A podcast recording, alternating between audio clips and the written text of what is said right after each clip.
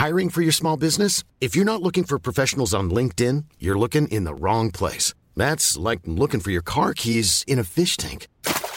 LinkedIn helps you hire professionals you can't find anywhere else, even those who aren't actively searching for a new job but might be open to the perfect role. In a given month, over 70% of LinkedIn users don't even visit other leading job sites. So start looking in the right place. With LinkedIn, you can hire professionals like a professional. Post your free job on linkedin.com slash people today.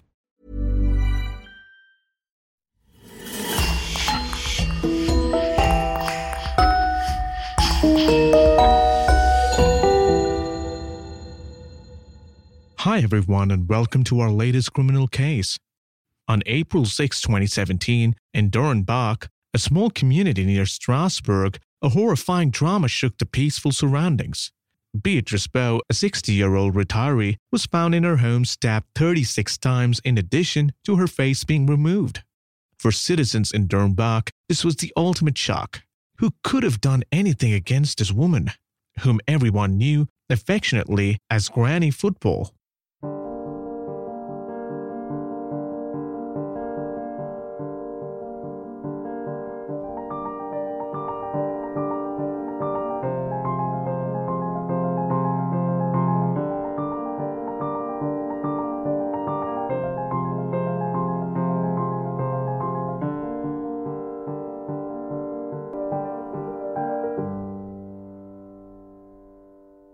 By delving deeper into her personal life, law enforcement discovered the underside of a poisonous, toxic power struggle that Beatrice Bow had with her future daughter in law, Aline Art. War had already been declared when this pretty 35 year old hairdresser first met Jean, Beatrice's beloved only son.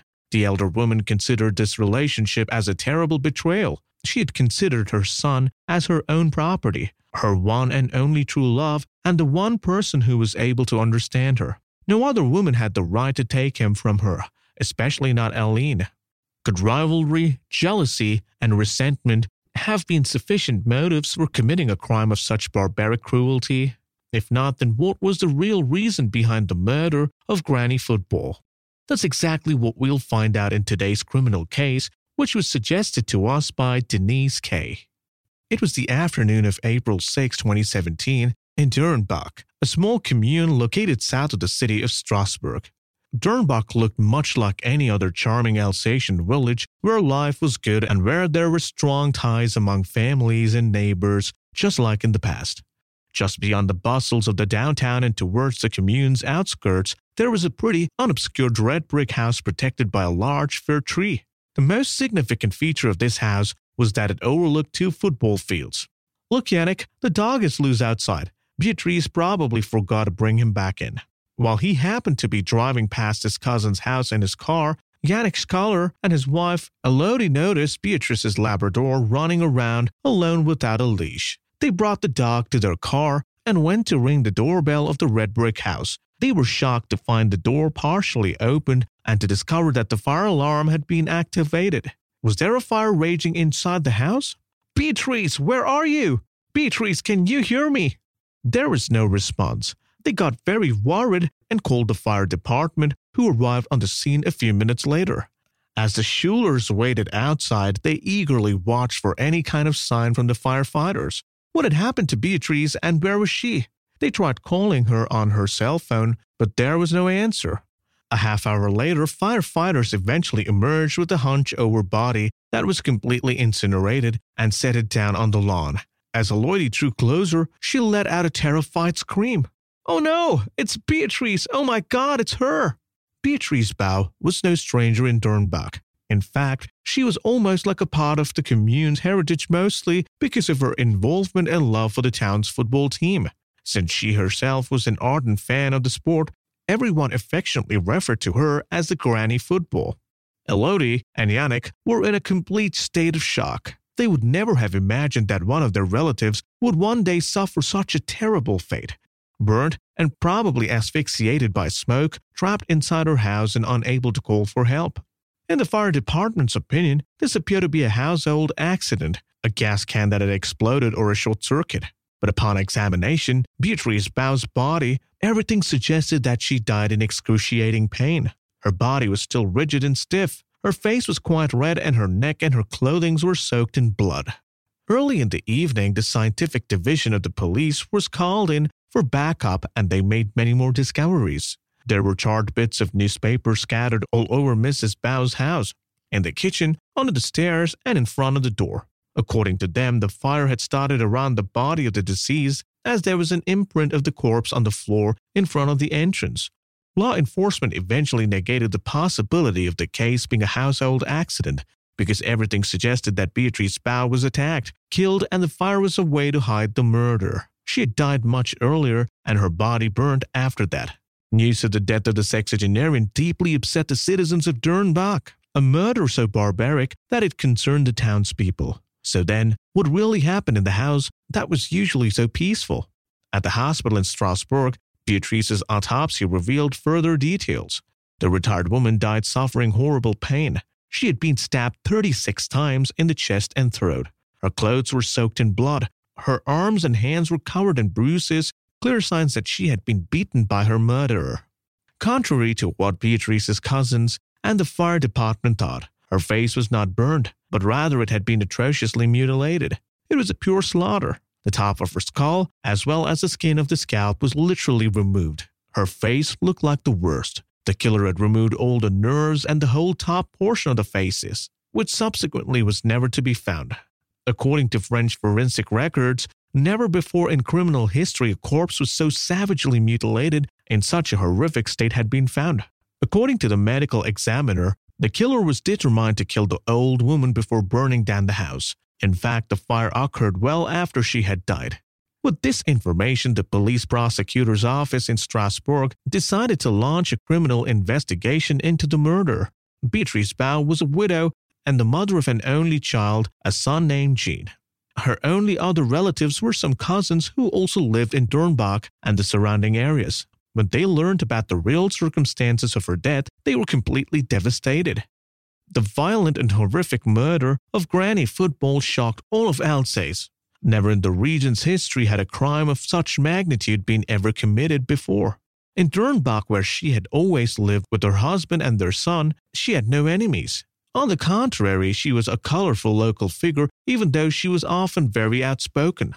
Her tough and hard demeanor had made people smile more than inciting anger. But above all, Beatrice Bow was an absolute fan of football, the local sport. Her role as a passionate supporter had in fact earned her some notoriety in the area. She never missed a game for anything in the world. She was always the first one in the stands and shouted at the stragglers in her Alsatian slang with a heavy German accent, taking on the role of both coach and trainer, although she was neither. And this story, with its very crucial ending, had begun appropriately in Dernbach's fields. Since its creation in 1921, the local club FC Dernbach had become a real institution in the region over the years, the backbone of the commune. The club was the only thing that could bring everyone in town together, and most people usually went to a game every weekend, as if they were going to visit a member of the family. At the club, everyone knew Beatrice Bow, one of the longest and most active members, also took over the ownership of the location. A short woman in her 60s with red hair, Beatrice was thin, agile, and full of energy, always moving about and watching everyone's work. Within the club, Beatrice took care of everything, from keeping the locker rooms clean to collecting the members' dues to scheduling the game, to stocking the bar, buying groceries, and other logistics. She was everywhere and top of everything. The proximity of her house, which directly overlooked the club's two fields, made her duties a little easier since she didn't have to travel far. When she wasn't going after the players on the Dernbach team, she shifted her attention to the young people who hung out on the lawn without permission. In fact, her window was a premium vantage point that allowed her to have an overview so that she could keep an eye on everything that went on. Beatrice had a habit of treating the football field as if it were her own. If we looked for her, we'd found her. She was very direct, loud, and reckless woman who wasn't afraid of anybody despite her short stature. Her presence was like a part of the scenery, recalled an old friend. Every day, many people paid the price for her infamous temperament and her in your face demeanor, starting with her own son, Jean Bow.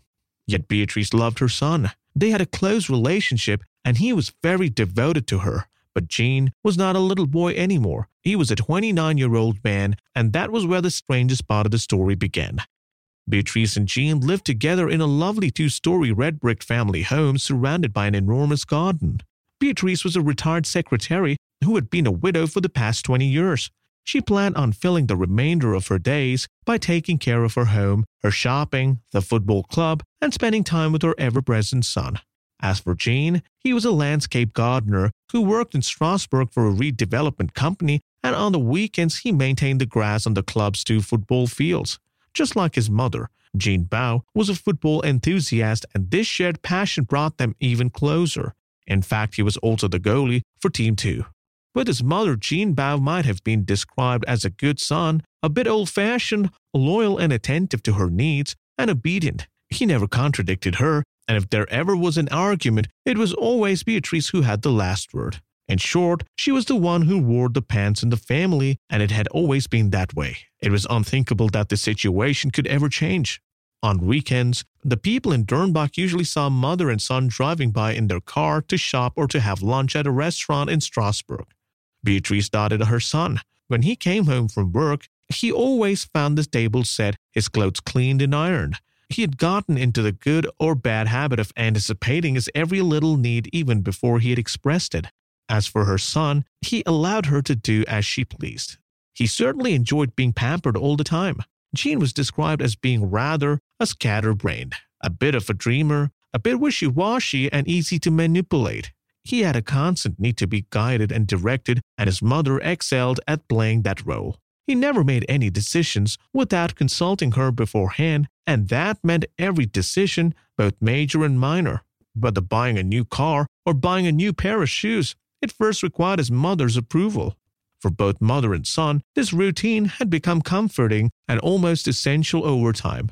Nothing nor anyone could ever upset this balance, and nothing was supposed to upset this cozy, peaceful life. Are you Miss Art? Yes, that's me. Do you have some time to answer a few questions? Yes, of course. What this is about? The murder of your mother in law, Mrs. Bao. No. What are you talking about? No, it's not possible. I just saw her this morning.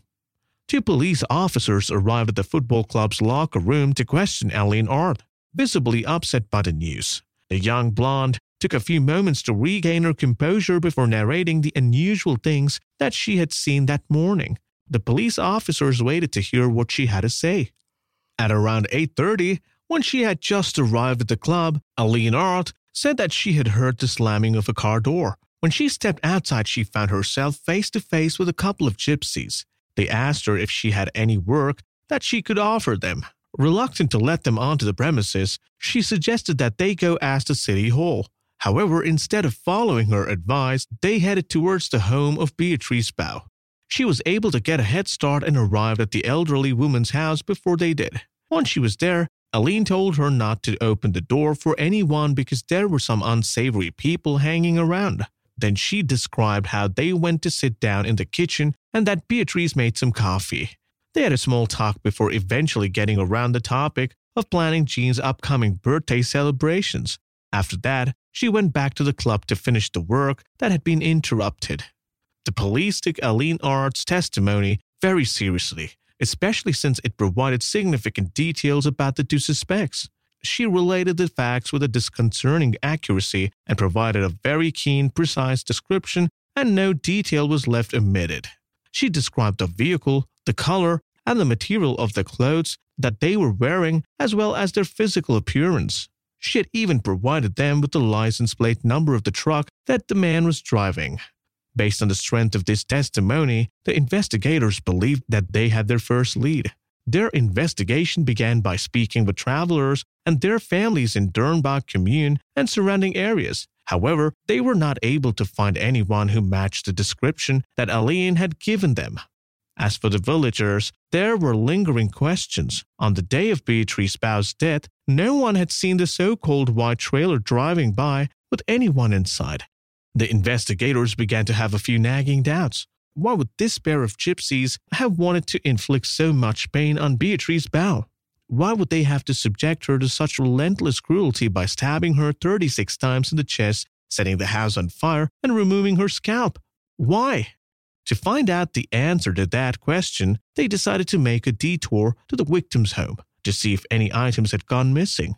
The house did not appear to have been burglarized. The investigators even found jewelry and cash close to 800 euros hidden in one of the closets. Additionally, all of the other valuables in the house were still there and hadn't been touched. Aside from the damage caused by the fire, everything seemed to be in order.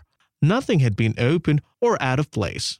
According to the police, Mrs. Bau's murder did not appear to be a crime committed by an ordinary thief who had randomly chose to rob a house. Even an amateur burglar wouldn't have stabbed an elderly woman 36 times just to steal a few hundred euros and a handful of jewelry. That seemed erratic and foolish. Clearly, there were some inconsistencies in the scenario that Aline Art had provided. She would have to be questioned a second time. That will be 60 euros, please. Here you go. Thanks. Have a nice day. Aline Art loved working as a hairdresser and devoted herself to its body and soul. She liked that her customers left her to stop smiling. Of course, there were some difficulties people from time to time the fussy ones, the ones who were never satisfied, and the hagglers, those who quibbled over the cost of a blow dry, but fortunately, they were only a minority. Aline liked to think of herself as a hair psychologist who knew how to give a woman back her confidence when she no longer liked the reflection she saw staring back at her in the mirror with the help of a pair of scissors and some highlights. 35 years old, tall, blonde with electric blue eyes, always smiling and flirtatious, Aline could be best described as a strong woman. She was already a mother of two small children and enjoyed taking care of her physical appearance, especially since she owned a beauty salon. The worst thing she could do was to be seen looking less than perfect in front of her customers. She had already been living in Dernbach for some time after having lived in Strasbourg. After suffering abuse from her violent husband, she eventually asked him for a divorce, took the children, and moved as far as possible to forget about him. In Dernbach, she had taken over a hairdresser's business and quickly went to work. She noted how the people in the province seemed to be closer, less egocentric, and more compassionate. She was amazed on her first day at the shop when a client who didn't even know her systematically began asking her a whole series of questions about the reason for her move if she was married or single, if she planned to move there and start a new family. Soon Aline adopted the local customs and also took pleasure in dishing out dirt. She dared to look at people straight in the eye and say exactly what was on her mind in a very direct manner, which was typical of those from the Alsatian countryside, without fuss or pretension. Aline Set also quickly understood that the whole commune's social life was centered on the local football team, the FC Dernbach. The club served as an office, fitness center, and a meeting place where all topics of concern to the commune were discussed. It was also like the town hall, the post office, the pub, and singles bar all rolled into one. The forecast called for good weather on the weekend, and so Aline decided to bring her children to play at the club. While she was sitting in the stands, the hairdresser soon noticed the goalie for Team 2 was staring at her. It seemed like he was more focused on her than on the game. She waved at him and smiled engagingly, but the young man suddenly turned away, obviously embarrassed. No matter, she decided to speak with him in the locker room when the game was over. For a moment, Aline's attention drifted from the goalkeeper to the tiny woman with short hair, the color of carrots, dressed in a sky blue turtleneck and an old pair of faded jeans, sitting next to the coach and making threatening gestures to the players on the team, too. Jean, how many times have I told you to keep your eyes on the ball? For crying out loud, what the hell are you looking at? My poor boy, are you dreaming or what? The stream of French words then gave way to a slew of insults in the Alsatian patois. Everyone around started laughing heartily. That's how it was whenever Granny football came to one of her games. The goalie's face immediately turned as red as his jersey. A mama's boy, Aline concluded with a smile on her lips. It would never work. Yet a relationship between the two soon developed. The two young people quickly began to care about each other. While Aline was used to getting attention from men, for Jean this was the first time that a girl had so openly expressed an interest in him. He quickly fell madly in love with the pretty blonde haired dresser. This sudden relationship was also a windfall for the young woman. Jean represented the polar opposite of her ex husband, the father of her children. Despite the feelings that she had for him, she was also able to look at the things pragmatically. Beside the fact that he was an uncomplicated and easygoing boy, he also had more importantly a beautiful home, a steady income, a nice car, and probably an inheritance of a few million euros held in trust with a notary waiting to be released. Jean Bao, like any other boy who had lived with his mother for a long time, still bore the scars. She was terribly shy, lacked confidence, was a bit wishy washy, a bit ordinary, but nevertheless, he was still polite, kind, and even tempered. He never raised his voice, even when he was frustrated. On the other hand, Jean Bowie's ego experienced a complete upheaval. He was extremely flattered that such an attractive woman would be so interested in him. That was how their romance and their relationship began, in secret. Jean Bao, who usually told his mother everything, felt that he was about to cross a line for the first time in his life, and he was not troubled by it. In fact, quite the opposite. In June 2017, an investigation into the death of Beatrice Bao continued in charged environment. Police officers searched the victim's house.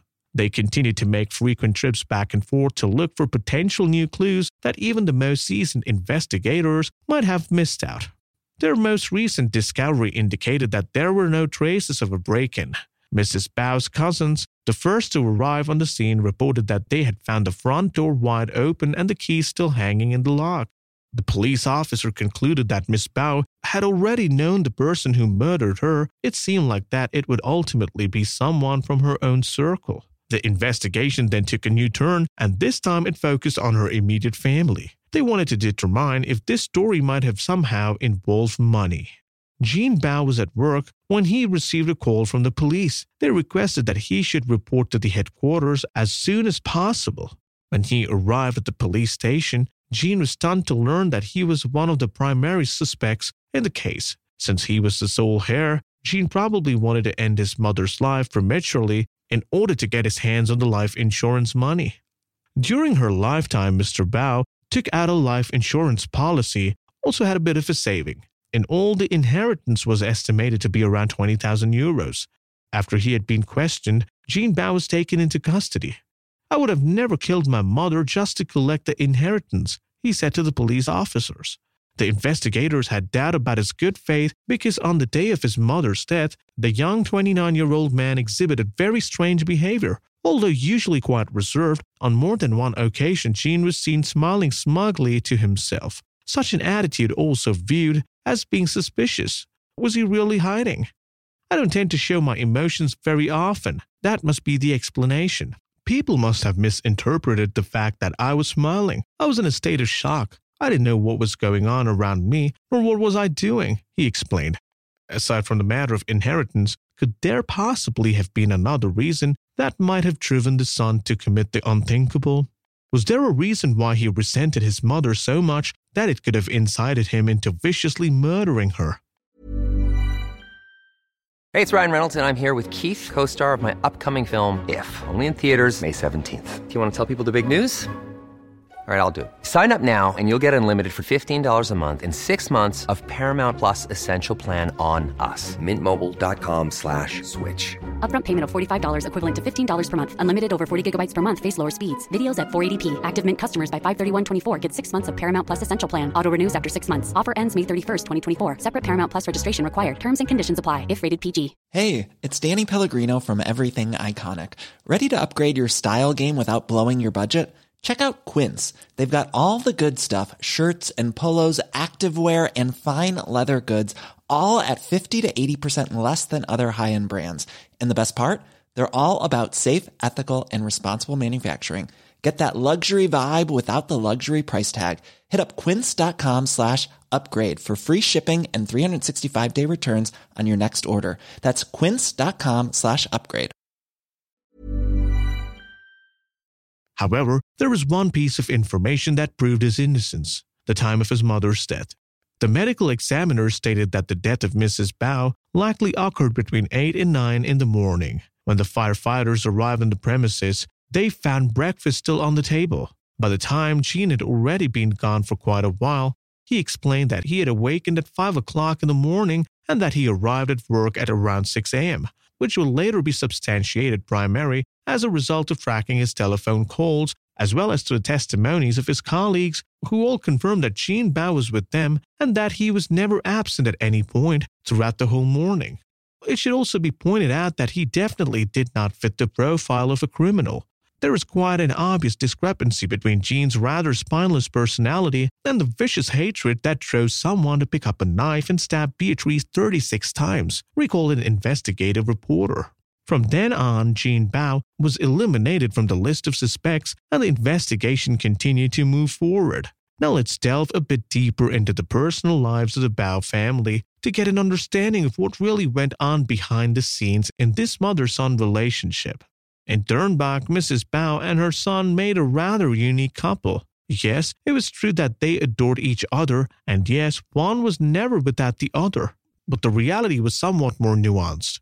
Beatrice always had a say in everything. There were things that she didn't tolerate. She ordered Jean about, and he had to comply without trying to negotiate. Mrs. Bao would never allow him to stand up to her. Recalled Yannick Schuler, Beatrice's first cousin. Was she a castrating mother? In a way, yes, she was. Mrs. Bao was far from the portrait of an active grandmother who was grumpy but not mean. Rather, she was described by her relatives as an authoritative woman who was meddlesome, temperamental, and who made life difficult for her only son, who was incapable of standing up to her. The proof of this holds were her constant telephone harassment. In fact, Beatrice never hesitated to inundate her son with messages if he were even a few minutes late. The same was true when he went out with his friends. She would flood him with text messages full of blame. What are you doing going out again? Are you buying round of drinks for your friends? Is that what you do with all your hard earned money? Beatrice had made emotional blackmail her greatest weapon. She reapproached her son almost on a daily basis, which terrorized him and left him with no other choice but to curtail his nights outs with friends whom he was often forced to abandon. For example, on one such occasion, he wrote to one of them, I got chewed out by mom. Sorry, but I won't be able to go out with you tonight. When he met Aline Art, things began to get more complicated. It would take him just over a year before he finally found the courage to introduce his girlfriend to his mother. Jean kept putting off the introduction for a long time despite the pleas from Aline, who was unable to understand her boyfriend's attitude. In truth, he had never told Aline about his mother or about the nature of the dominant submissive relationship. It was October 2016, and the month of October in Alsace meant the beer festival. The very important Oktoberfest was when liquid gold flowed freely and when sauerkraut and sausage dishes took center stage. This was the occasion that Jean Bao chose to introduce his girlfriend to his mother and the rest of the family. But the meeting did not go as planned or as he hoped. Jean thought that he was going to do the right thing when he and his girlfriend arrived arm in arm at the restaurant where Oktoberfest was being held in Dernbach. The young couple decided to dress up as Tyroleans. Jean wore black velvet shorts, a frilly shirt, and a plumed hat, while Elaine wore a ruffled white skirt, a lace headdress, and a blue apron. When Beatrice saw them, she was almost in shock. Throughout the evening, she wore a long face as someone had died, in fact, which did not escape anyone's notice. Usually, she loved the Oktoberfest celebrations, but now she was almost disgusted. She was unable to see anybody else around her. Her eyes were fixated on the young couple, on her son who was about to slip through her fingers on this very flirtatious young blonde girl who was clinging on to him. After this infamous first evening out, Beatrice never made an effort to get along with her son's girlfriend, and when she found out that their relationship was serious and they had planned to marry, she became ill and sank into a depression. There's something not right about her, I don't like her and she seems egoistical. She's taking advantage of my idiot son, of his kindness and his good heart. She confided one day to her cousin Schuler. The reason why Beatrice Bao seemed to judge Aline Art so harshly was that she did not believe the young woman's background to be suitable for her son. The old woman grew up in a traditional Catholic environment where the divorce was perceived as the ultimate sin. It was an embarrassing failure for a woman who was unable to protect her most precious possession, her home. Yet it just so happened that this young woman was divorced and she was much older and much more experienced than her son. Furthermore, she already had two children. In short, all of this together disqualified her from being the perfect Mrs. Bao in Beatrice's eyes. true to her sharp tongued nature, she spoke her mind to her son. You couldn't have chosen a girl without a family history, without children or any other attachments. No, it definitely had to be her. Whether it was Aline or someone else, in truth, Granny Football didn't want her daughter in law at all. She couldn't get used to the idea that her son was an adult, that he had his own needs, that he wanted to leave the rest and cut the umbilical cord once and for all. As the relationship between Aline and Jean grew closer and more serious, the young beautician started to get more involved in the day to day operations of the Dernbach Club. She even played on the women's team and completely immersed herself in the life of the club.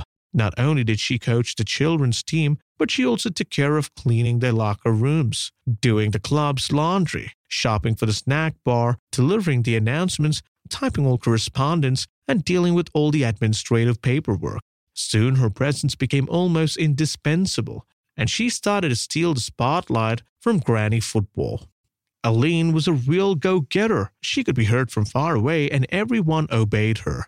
Recall the neighbor of the Bows. Yet there was a whole other version of this charming young lady. Some described her as a strong willed, volatile, almost angry woman who liked to be the center of attention and who started to take up much space, maybe too much space, within the club. With Jean, her fiance, things changed significantly. While she had agreed to negotiate at the beginning of their relationship, now she wanted everything for herself. There was no question of sharing with him, with Beatrice, or even with his friends. She made no effort to hide her desire to cut him off from his circle of friends. It was the beginning of a power play. As usual, Jean never complained. In order to get her away, Aline had a very brilliant strategy. She dominated her boyfriend through the use of sex. She wanted it often and demanded his affection and sensuality. She sent him text messages on WhatsApp that were quite racy, where she made no secret of her sexual hunger and desire for him. Jean, who was completely captivated, quite literally fell into the trap. He began to neglect his mother and his friends, with whom he became cold and distant. Now his life revolved around Aline and the sexual blackmail that she used to blind him to her. Ever since the first day she met her at the beer festival, Beatrice Bow found it difficult to stomach this woman. As time passed, her hatred towards her only grew stronger. In fact, she didn't even call Aline by her name, but rather Die Andreer, which in the Alsatian dialect meaning the other. From that moment on, the war had been declared between Beatrice Bow and Aline Arth, not just a usual mother in law against a daughter in law rivalry, but a genuine mutual resentment born of hatred and contempt. Jean found himself trapped in the middle of these two rivals and no longer knew which camp he should align himself with in order to not end up hurting one or the other. But this increasing tension was not a good sign. Things had gotten so bad that for one woman to exist, the other necessarily had to disappear. During the autopsy of Beatrice's body, the forensic examiners came across some troubling evidence. Her fingers and forearms displayed traces of scratches and signs of physical abuse, which proved that Granny Football fought until her last breath against her assailants. There was a suspicious looking scratch of about 10 centimeters found on Aline Arth's forearm, which raised several questions. When she was interrogated, the hairdresser explained the circumstance that led to this bruise. It was Beatrice who scratched me, but she didn't mean to. When I was at her house the other day, when the gypsies were hanging around, she opened the door to keep them away. Her tone got louder, and she then grabbed my arm very tightly. She was scared, and that's how she gave me this scratch. Hmm, sure it was. Aline Arth's story lacked credibility, with a good reason. Everyone who knew Beatrice Bow agreed that she was not the kind of person to panic. Despite her son's short stature, he wasn't afraid of anyone or any situation, no matter how dangerous it appeared to be. The investigation soon illuminated the gypsy couple as a suspect and subsequently began to watch Aline Arth more closely. As if to make amendments, she started telling the story of how she got scratched to everyone around her who would listen the neighbors, Jean's friends, and relatives, as well as her customers at the beauty salon she felt the constant need to discuss it in a very disinterested tone as if she wanted to get as many people on her side possible. But this strategy, far from vindicating her, had the opposite effect and only reinforced the suspicion about her. Then there were some other details that really hit the mark. As a result of their firearm being activated, The investigators knew that the murderer came back to the house twice, once at 8:30 to kill the victim and then a second time to set the house on fire around 1. Twice that was a lot. However, Aline Arth just happened to be in the area when the crime was taking place. She tried to explain herself. I went to check to see if the doors to the club's locker rooms were locked properly. Her explanation was not very convincing. The criminal news was beginning to tighten around Aline Arth. The public prosecutor's office in Strasbourg did not believe in the coincidence that she related. Moreover, her testimony revealed several irregularities, and the so called accidental scratch was anything but credible. There was also additional evidence that was much more troubling. The license plate number of the van owned by the two gypsies who came, according to her, to rob Beatrice was fake. By doing a bit of research, the police discovered that the number really did exist. Its owner was a man who lived in Pyrenees Atlantiques and who had never set a foot in Alsace. Aline intrigued the police more and more. Her presence at Beatrice's house long before her death became suspicious. She was then called a second time to the police headquarters, where she underwent a forensic examination of the scratch on her forearm and was subsequently remanded into custody. Trapped by her own contradictory confessions, Aline Arth claimed her innocence.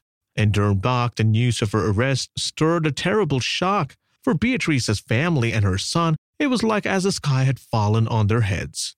Brought before a forensic psychiatrist, Aline Arth was described as being a completely normal and well adjusted woman. However, the expert could not deny the fact that some extremely violent emotions could have been manifested at the time of the crime. The accumulation of all these months of tension and resentment might have eventually exploded, with Aline definitely acting like a time bomb. However, there was a lack of motive, the straw that broke the camel's back. That took her from the thought to action, something that would have driven Aline Arth to act like the bloodthirsty murderer that she had become. And the investigators discovered the reason for this motive by going over two months prior to the crime in January 2017, during the normal winter vacation period. Just as they usually did every year, Jean Bao and his mother took a week long vacation at a ski resort in Austria, but this year there was one small change in the routine. Aline and her two children wanted to join them, Granny Football had already made her decision. A big no. It was out of the question that Diane Dre be permitted to accompany them with her brats.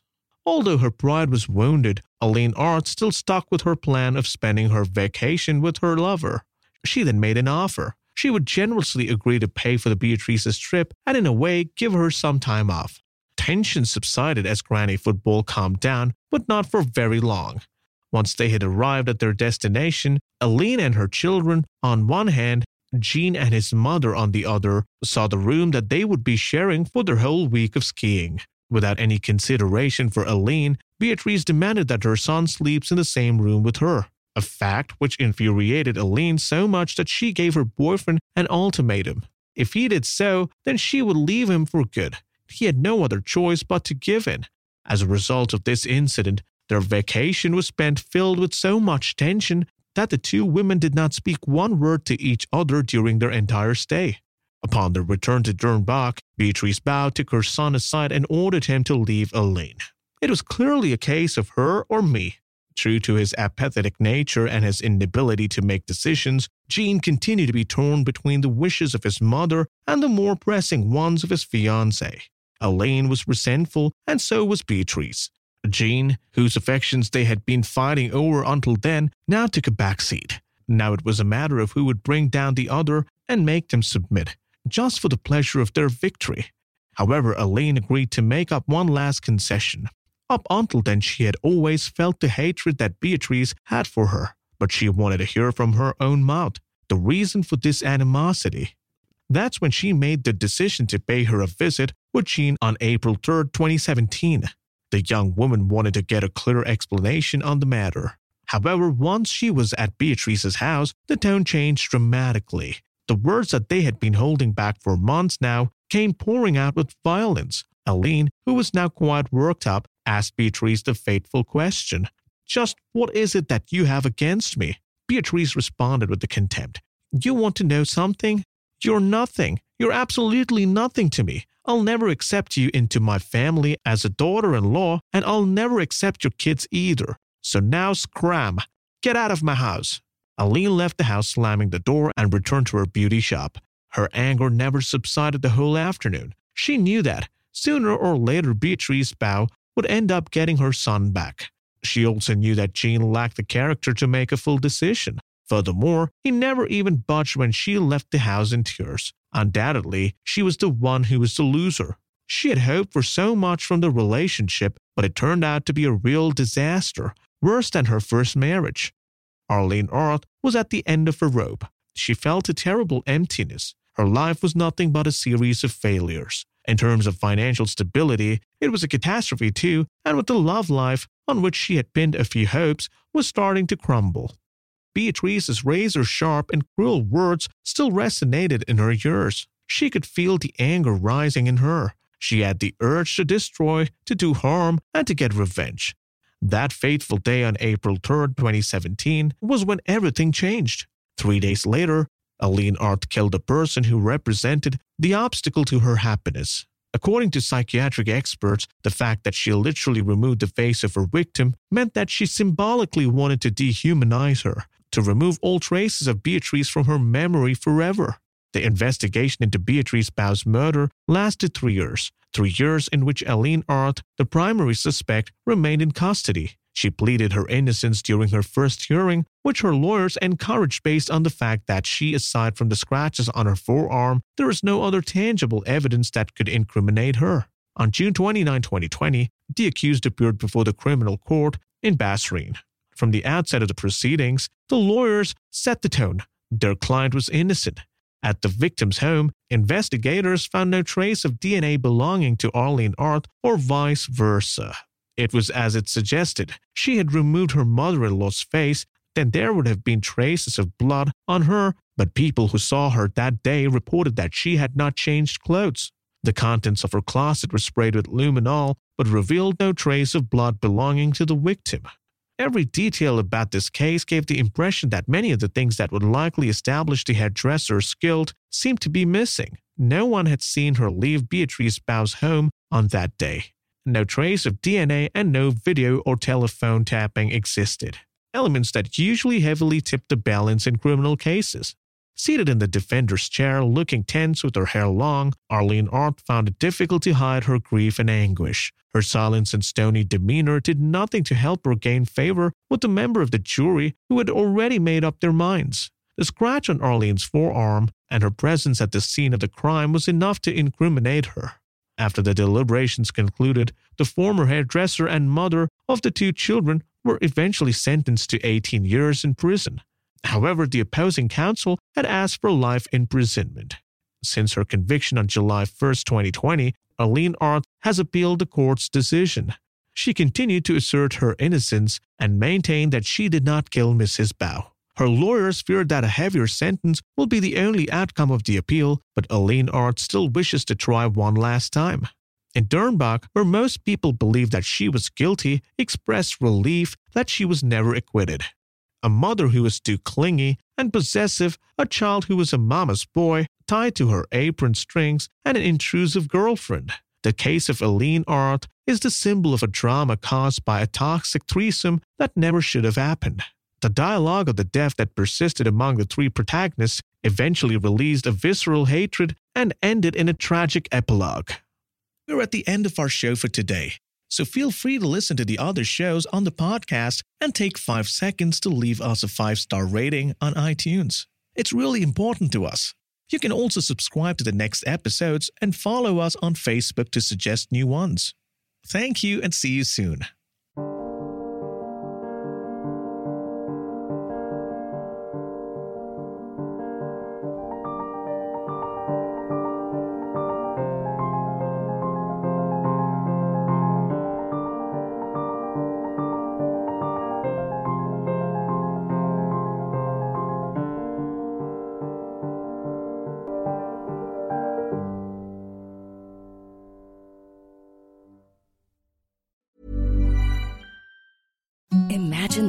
Softest sheets you've ever felt. Now imagine them getting even softer over time. That's what you'll feel with Bowl and Branch's organic cotton sheets. In a recent customer survey, 96% replied that Bowl and Branch sheets get softer with every wash. Start getting your best night's sleep in these sheets that get softer and softer for years to come. Try their sheets with a 30-night guarantee. Plus, get 15% off your first order at bowlandbranch.com. Code BUTTERY. Exclusions apply. See site for details.